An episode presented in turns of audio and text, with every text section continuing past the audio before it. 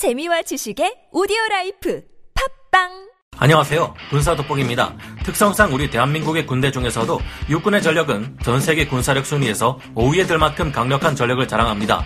하지만 화력이나 작전 운용 능력 등을 고려했을 때 우리 한국 육군의 수준은 미국과 러시아에 이은 세계 3위에도 이를 수 있다고 하는데요. 흔히 우리 한국의 육군을 두고 화력 덕후 혹은 포방부라는 별명으로 자주 부르고는 합니다. 스탈린은 포병을 두고 전장의 신이라고까지 표현했죠. 화력 덕후나 포방부라는 말은 대량의 예산을 포병 전력에 몰아넣어 포병부대 중심에 지상군 화력 강화에 집중하는 대한민국 국방부의 행동을 말하는 것인데요. 포병의 역할은 K9 자주포 등을 동원해 40km 이상의 먼 거리에서 적군에게 엄청난 화력 공세를 퍼붓는 것입니다. 대대급 K9 전력이 동시에 세 발을 탄착시키는 TOT 사격을 실시할 경우 단순 계산으로만 일격에 42만 4천 제곱미터의 살상 반경이 형성될 정도입니다. 이 정도면 동네에 있는 야산 하나쯤은 순식간에 없애버릴 정도의 무식한 화력인데요. 그런데 안 그래도 강력한 한국 육군의 전력을 차원이 다를 정도로 끌어올리는 새로운 대규모 개혁이 이루어지고 있습니다. 정보 전력을 획득하는 데 있어 문제가 있다는 말이 나오자 이제는 포병 하나만으로 정찰 및 타격을 모두 행할 수 있게 하는 신형 관측 포탄이라는 무기 체계를 만들고 있습니다. 그뿐만 아니라 전차를 상대로 살상력을 극도로 끌어올린 상부 공격 지능탄, 사거리가 100km나 되는 활강 유도 포탄인 GGAM, 사거리 80km지만 가격은 더 저렴한 램제트 포탄, 한국형 엑스칼리버 탄, 탄도 수정 신관, 1km 범위의 EMP탄 등 이제까지는 없었던 다양한 포탄을 개발하고 있습니다. 포탄만 개발하는 것이 아니라 기존의 K55 자주포를 개량한 K55 PIP 자주포, 명품 자주포로 전 세계에서 이름을 날리는 K9, 새로 개발하는 차세대 신형 자주포를 모두 합쳐 3,000문이나 보유할 계획입니다. 여러 단계 혁신을 통해 우리 한국 육군은 포병이 모두 155mm 대형포를 쏘고 아닌 보병여단이 105mm 포를 쏘는 화력의 정점에 다다를 계획인데요. 오늘은 먼저 우리 한국 육군의 신형 무기들을 살펴보고 우리 한국이 왜 이토록 강력한 화력 덕후가 되었으며 이는 전쟁 수행 시 어떤 효과를 가져오는지 앞으로의 계획은 어떤지 살펴보도록 하겠습니다. 전문가는 아니지만 해당 분야의 정보를 조사 정리했습니다. 본의 아니게 틀린 부분이 있을 수 있다는 점 양해해 주시면 감사하겠습니다. 한국 육군이 엄청난 화력을 추구하는 포방부가 되어버린 이유 이 현상의 주된 이유는 한반도의 대부분이 불국진 산악 지역으로 이루어져 있다 보니 직접적인 사격과 차량의 기동에 제한이 많다는 점 때문입니다. 이 같은 지리적 영향의 장점을 최대한 살려 우리 군은 점령지를 요새화한 후 보병들이 전투 혹은 관측 목적으로 산을 오른 다음 통신으로 정보를 전달하고 이들의 요청을 받은 포병과 전차 부대가 무지막지한 화력을 마구 퍼부어대는 체제가 일반적인 것이 되어버렸는데요. 이 같은 공격은 아파치 공격 헬기나 항공기를 이용한 정밀 폭격으로 대체할 수도 있지만 아직까지 포탄을 퍼부어대는 것이 가성비에 있어 더 좋기에 계속 유지되고 있다고 합니다. 휴전선으로부터 불과 40km 떨어진 수도권을 방어하기 위해 사정거리가 긴 장거리 화력을 강화하는 데 최우선으로 집중 투자하는 경향이 두드러진 것인데요. 현재 서울 주변에는 위성 도시들이 많이 세워져 있는데 행여나 적군이 서울을 기습적으로 접수한 후 밀고 내려오려 할 경우 이 위성 도시들을 방파제 삼아 농성 및 시가전의 늪에 빠뜨리려 하기 위함입니다. 현재 대한민국은 대지 미사일을 단 1초 만에 수백 발 이상 퍼부을 수 있는 가공할 화력 덕후 국가가 되었으며 국적이 섣불리 남침을 시도할 경우 그들의 지상 전력은 물론 그동안 힘들게 발전시켜 놓은 평양과 개성이 순식간에 잿더미가 되어버릴 수 있습니다. 만약 한반도에서 다른 나라와 무력 충돌이 발생할 경우 해군과 공군은 미군의 큰 도움을 받을 수 있지만 육군의 경우 한국의 지상군이 큰 활약을 할 수 있어야만 하는데요. 전폭기의 미사일과 폭탄은 일회 출격에 사용할 수 있는 무장이 한정되어 있지만 포병의 경우 포탄 자체로 전차를 잡는 것은 물론 지형 자체를 적군 전차의 기동이 불가능한 상태로 만들 수도 있습니다. 웬만한 전폭기가 폭탄 3발에서 4발 정도 떨구는 것보다 자주포 한 개 포대가 TOT 사격을 가하는 것이 더 정확하고 강력한 타격을 기대할 수 있으며 상황만 허락된다면 수십 발에서 수백 발의 포탄을 지속적으로 날리는 것이 더 나을 수도 있다고 합니다.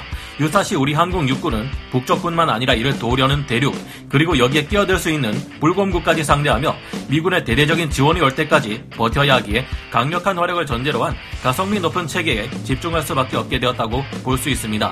한국 육군이 가진 155mm 포탄의 대대적인 업그레이드 하지만 모든 것이 그렇듯 상대편에도 포병이 있기 마련이기 때문에 현대전에서 포병의 주 역할은 적군 포병을 상대로 대포병 사격을 가해 상대편의 포병을 제압하는 것입니다. 이렇게 하면 마음 놓고 후방에서 아군 모병들에게 포격 지원을 할 수 있고 동료 부대가 적 포병에게 공격당하는 것도 막을 수 있는데요. 후방개혁 2020 등을 통해 한국 육군은 더욱 강력한 전력을 가지게 될 전망입니다. 현대에는 미군 엑스칼리버 포탄과 같은 스마트 탄을 사용해 적은 포탄만으로 정확하게 상대를 공격하는 방식으로 전장의 상황이 크게 바뀌고 있습니다. M982 엑스칼리버 포탄은 미국의 방산업체인 레이시온사에서 개발 생산하는 155mm 스마트 포탄인데요. 155mm 자주포나 곡사포에서 발사되며 GPS, INS 방식의 유도로 파이어 앤 포겟이 가능한 사거리 연장 정밀 포탄입니다. 최대 사정거리가 50km에 이르며 전투 상황에 따라 공중 폭발 모드, 지연 폭발 모드, 포인트 폭발 모드 세 가지 폭발 모드로 운용할 수 있는데요.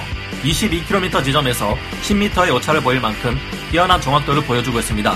엑스칼리버 포탄은 날아가면서 날개를 움직이며 목표물을 찾아가거나 최대 고도로 상승한 다음 행글라이더처럼 천천히 활강한 끝에 떨어지면서 최대 사거리로 날아갈 수도 있습니다. 그런가 하면 발사 시 압축 공기를 분사해 고도 160m까지 솟아오른 다음 목표물의 상부를 타격하는 FGM-148 제블린처럼 적 전차 위에 수직으로 내리꽂히며 쉽게 격파해버리기도 합니다. 말 그대로 기갑부대를 저격하는 저격수와 다름없는데 미군의 팔라딘 자주포는 이 포탄을 사용해 다른 나라의 자주포들에 비해 열세였던 사거리 문제를 해결하는 것은 물론 적의 기갑 전력을 먼 거리에서 손쉽게 격파할 수 있게 되었습니다. 엑스칼리버 탄과 같은 스마트 탄은 한 발한 발의 가격이 훨씬 비싸지만 직접 운용해 본 결과 재래식 포탄 수십 발을 사용해도 적을 맞히지 못할 때보다 오히려 더 경제적이라는 결론에 도달하게 되었는데요. 상황이 이런지라 세계 군사 강국들은 너나 할 것 없이 스마트탄 개발에 열중인 상황입니다. 그리고 그중 우리 대한민국 육군은 가장 앞서가는 나라 중 하나라 볼 수 있겠는데요. 우리 한국은 현재 155mm 포탄을 기반으로 연구를 거듭해 다양한 능력을 가진 신형 포탄들을 만들어내고 있습니다.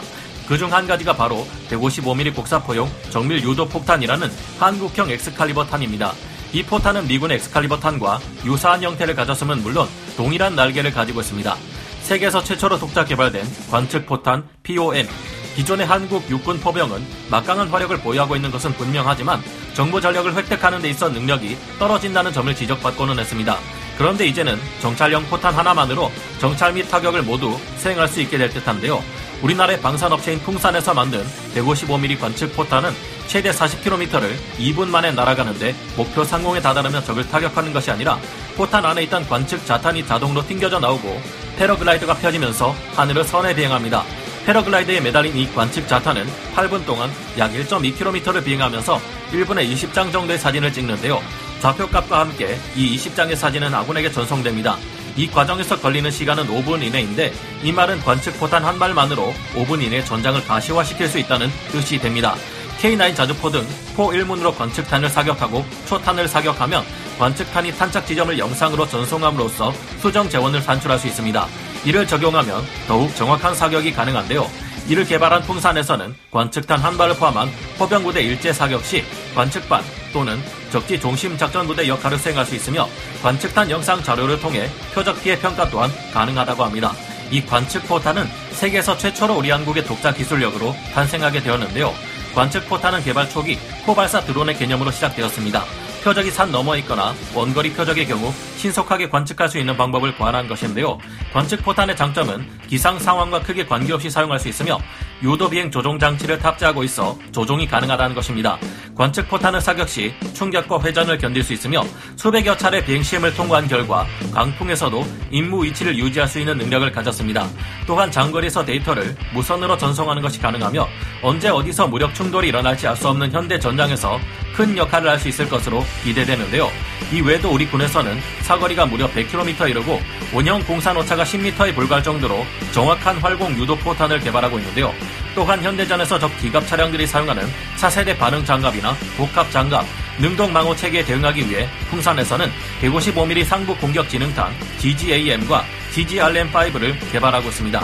상부 공격 지능탄에는 신형 9밀도 라이너를 적용해 원거리에서 파괴력이 증대된 보세 장비 폭발 성형 관통자 탄두가 적용되는데요. BGM-71 토 대전차 미사일과 비슷한 이 포탄은 장갑이 상대적으로 취약한 적 기갑 부대의 포탑 위에서 내리꽂히기에 각종 차세대 방어 체계를 이용해도 막아내기가 쉽지 않을 것으로 보입니다. K2 흑표 전차가 이 포탄을 쏠 때는 유기압 편수 장치를 사용해 전차 후부를 최대한 내리고 전면을 올린 다음 포신의 고각을 최대한 올리고 상부 공격 지능탄을 쏘는데 실제 움직임을 보면 마치 게임 스타크래프트에서 최강의 지상 유닛으로 유명한 공성 전차 즉 siege 탱크를 연상시킵니다. 여기에 더해 우리 군은 고체 연료 램제트 포탄 또한 개발하고 있습니다. 이 포탄은 활공 유도 포탄보다는 목표 사거리가 짧지만 무려 80km 이릅니다. 값비싼 유도 장치도 필요 없이 성숙한 포신 정밀도와 화기 관제를 이용해 원거리 정밀 타격을 하기 위해 개발되고 있다는 것을 보면 굉장한 자신감이 엿보입니다. 또한 국방과학연구소에서는 2018년 반경 1km 이내 모든 전자장비를 무용지물로 만들어버리는 EMP탄까지도 개발했는데요. 이 같은 무기는 비살상 무기라는 장점 때문에 정치적 위험 부담을 감소시켜주므로 북쪽의 대량 살상 무기와 주변국들의 핵심 군사기지 등을 선제 공격하는 데 있어 보다 자유롭게 활용될 수 있을 것으로 기대됩니다. 게임 Call of Duty Advanced Warfare에서는 전쟁이 벌어진 한반도에서 영화 매트릭스의 센티넬을 닮은 엄청난 수의 군집 드론이 등장하지만 EMP 무기로 이들을 일시에 무력화시키는 장면이 등장하기도 하는데요. 현실에서도 이 같은 장면이 연출될 수 있을지도 모르겠습니다. 인구의 감소로 징집할 수 있는 병력이 갈수록 줄어드는 한국의 사정선, 무기 체계의 무인화와 첨단화는 피할 수 없는 숙명인 듯한데요. 하지만 이 같은 체계들이 잘 자리 잡힐 경우 머지않은 미래의 한국은 미 육군 다음 가는 세계 2위의 육군 전력을 갖추게 될 수도 있지 않을까 하는 생각도 해보게 됩니다. 오늘 군사 돋보기 여기서 마치고요. 다음 시간에 다시 돌아오겠습니다. 감사합니다. 영상을 재밌게 보셨다면 구독, 좋아요, 알림 설정 부탁드리겠습니다.